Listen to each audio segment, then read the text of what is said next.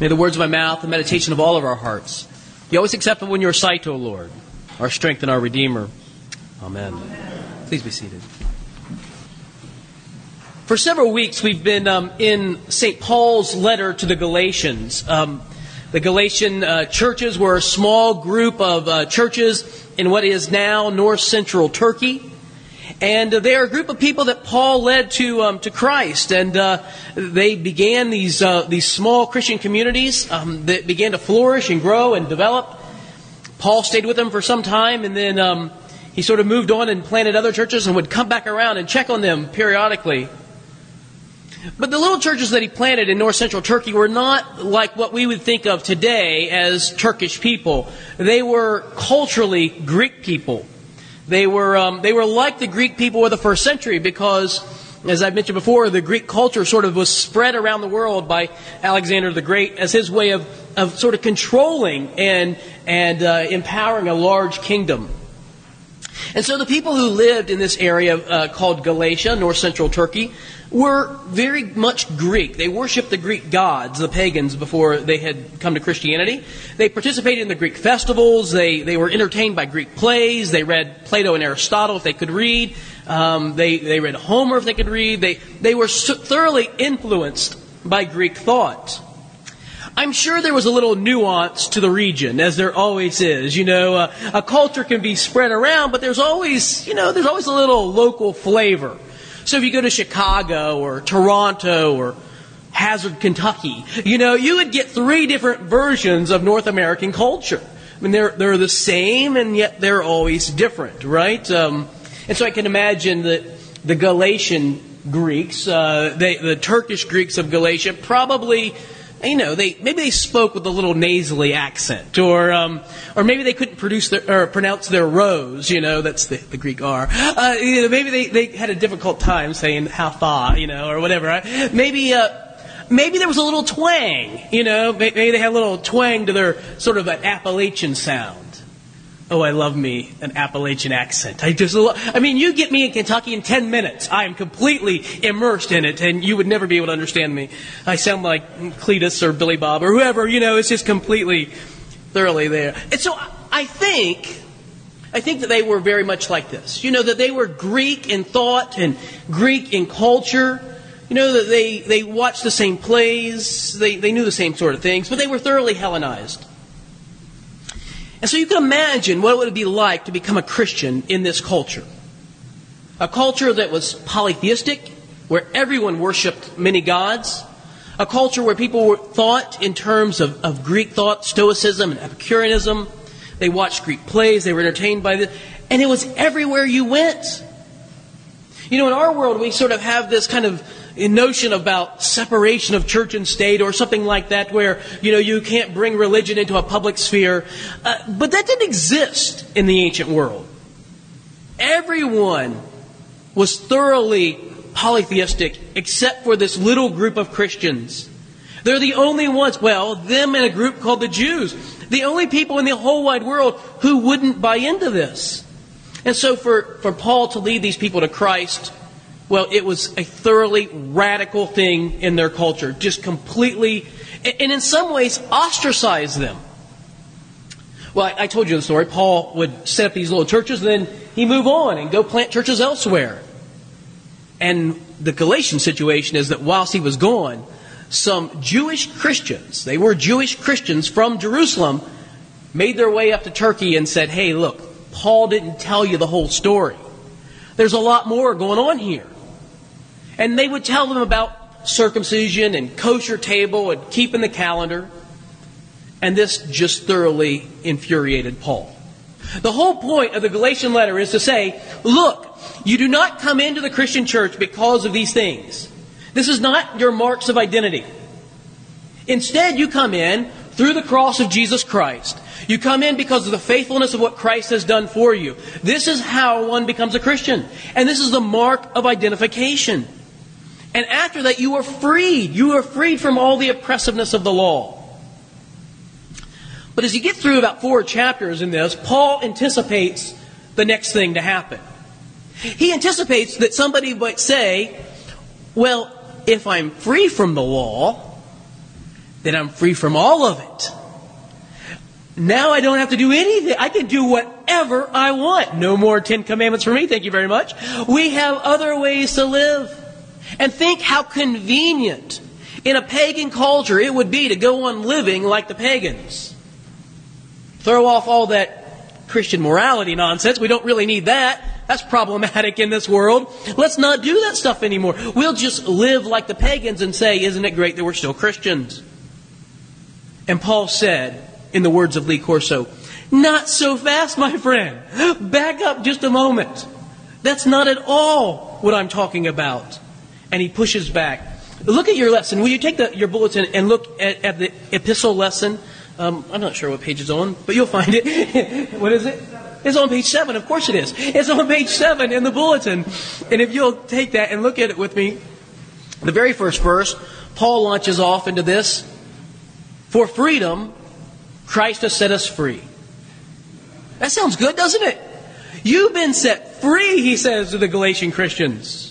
But look at the next verse. I skipped some and, and went right to verse 13. For you were called to freedom, brothers. And he means brothers and sisters. Only do not use your freedom as an opportunity for the flesh, but through love serve one another. The word Paul uses, not this, but this, the word but in English, is what's called an emphatic adversative. Um, I would say that's a big but.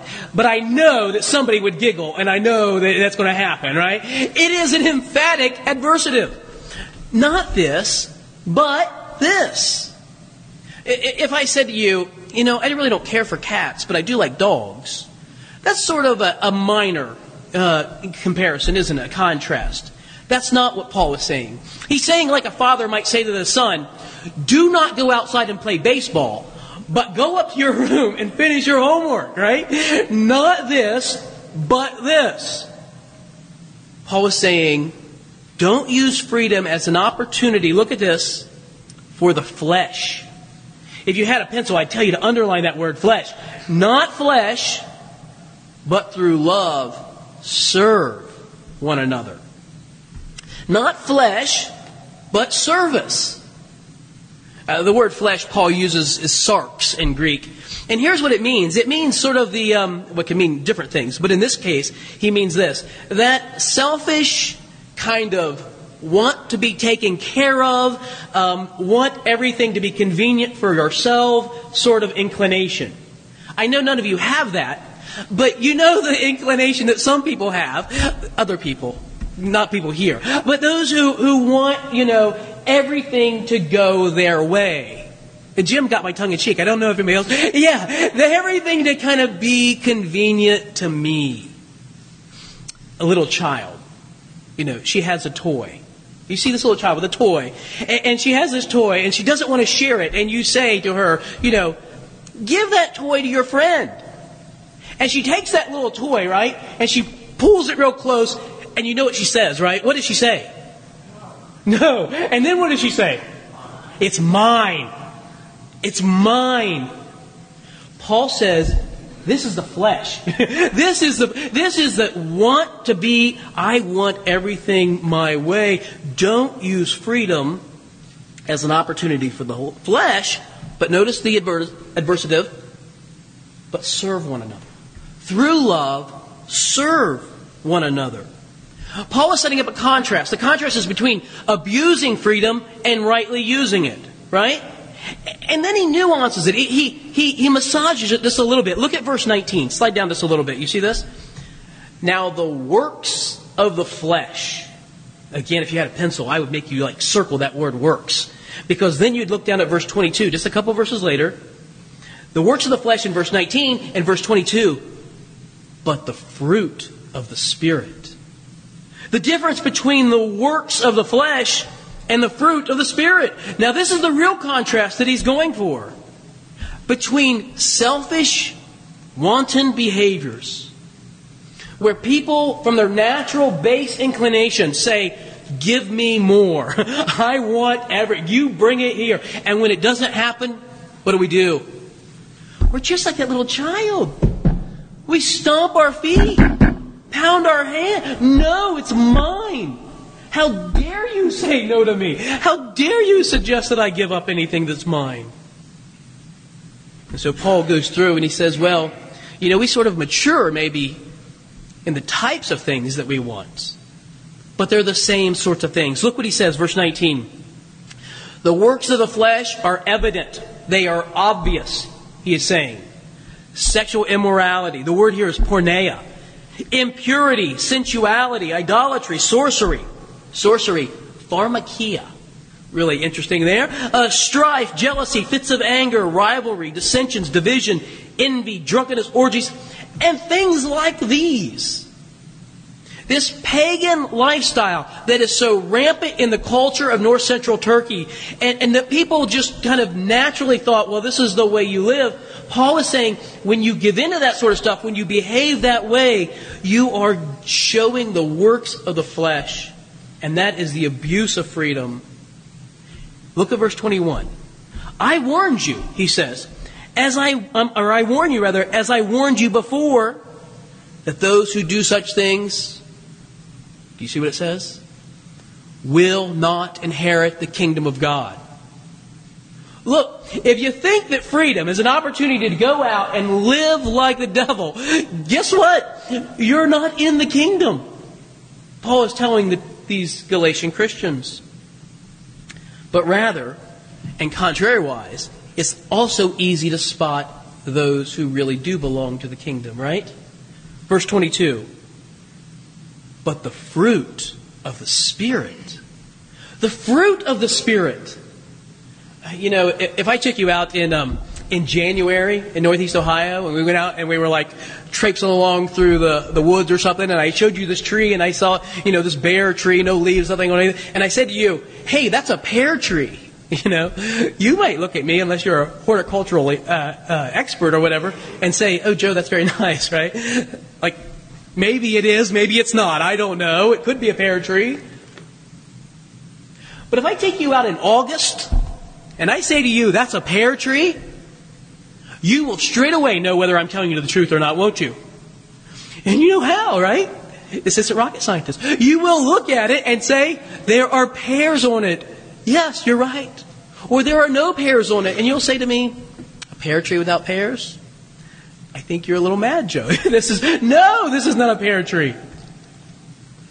Paul says, you know what? It's evident. It is obvious to see when a person is abusing freedom and it's equally obvious to see when they're not. What happens to a person who, who walks by the, with the Spirit? Well, they have a life filled with love, joy, peace, kindness, goodness, faithfulness, gentleness, self control. Look, this person is filled with the fruit of the Spirit. Of course, they're doing what, of course, they're living in a way that is, that honors God's freedom. I want to say this that I think that every single person here has both the capacity for the flesh and the capacity to walk with the Spirit. All of us do. All of us have known what it's like to be selfish and wanton and, and give me more and I'm holding on to this and I'm going to use and abuse both things and people. And we also know what it's like when God does something in us and He changes us and transforms us and makes us different. St. Augustine used to say this love God and then do whatever you want. Love God and then do whatever you want. You know why, of course, right? Because when you really do love God, it will produce in your life those fruits that are so evident that you'll do exactly what you should. When I was a little boy, I, I, um, I remember going to my grandmother's house. Perhaps you remember going to your grandmother's house. If you remember going to my grandmother's house, we should talk. But when I was a little boy, I, um, I remember going to my grandmother's house, and uh, my grandmother's house was always the same. It was such a comforting thing. It was always the same. My grandmother had two La-Z-Boy chairs, one for her and one for Grandpa. Grandpa's was always closer to the TV. Okay, and, and, and she had a Davenport, never a couch, a Davenport. I remember she used to say to my brother and I, Stop romping on the Davenport. And we would look at her and say, We're not, Grandma, we're wrestling on the couch. And uh, she, She had a, she had a little cast iron um, potbelly stove that she had sandblasted and painted black, and it was a little decorative item. And on it, uh, this uh, lamp of a woman who's holding up a torch, and, and the torch was a light. And, and I remember going around, grandmother's house was always the same, always these same things. And on the dining room table, there was always a, a bowl of waxed fruit. You've seen this, right? You were at my grandmother's, weren't you? always a bowl of waxed fruit. And I remember as a child, I would always look at that fruit, you know, and just think, it looks like fruit, you know. It is the same color, whatever.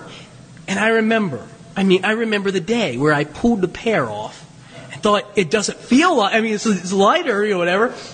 And I took a huge bite right out of that thing. It wasn't fruit, you know?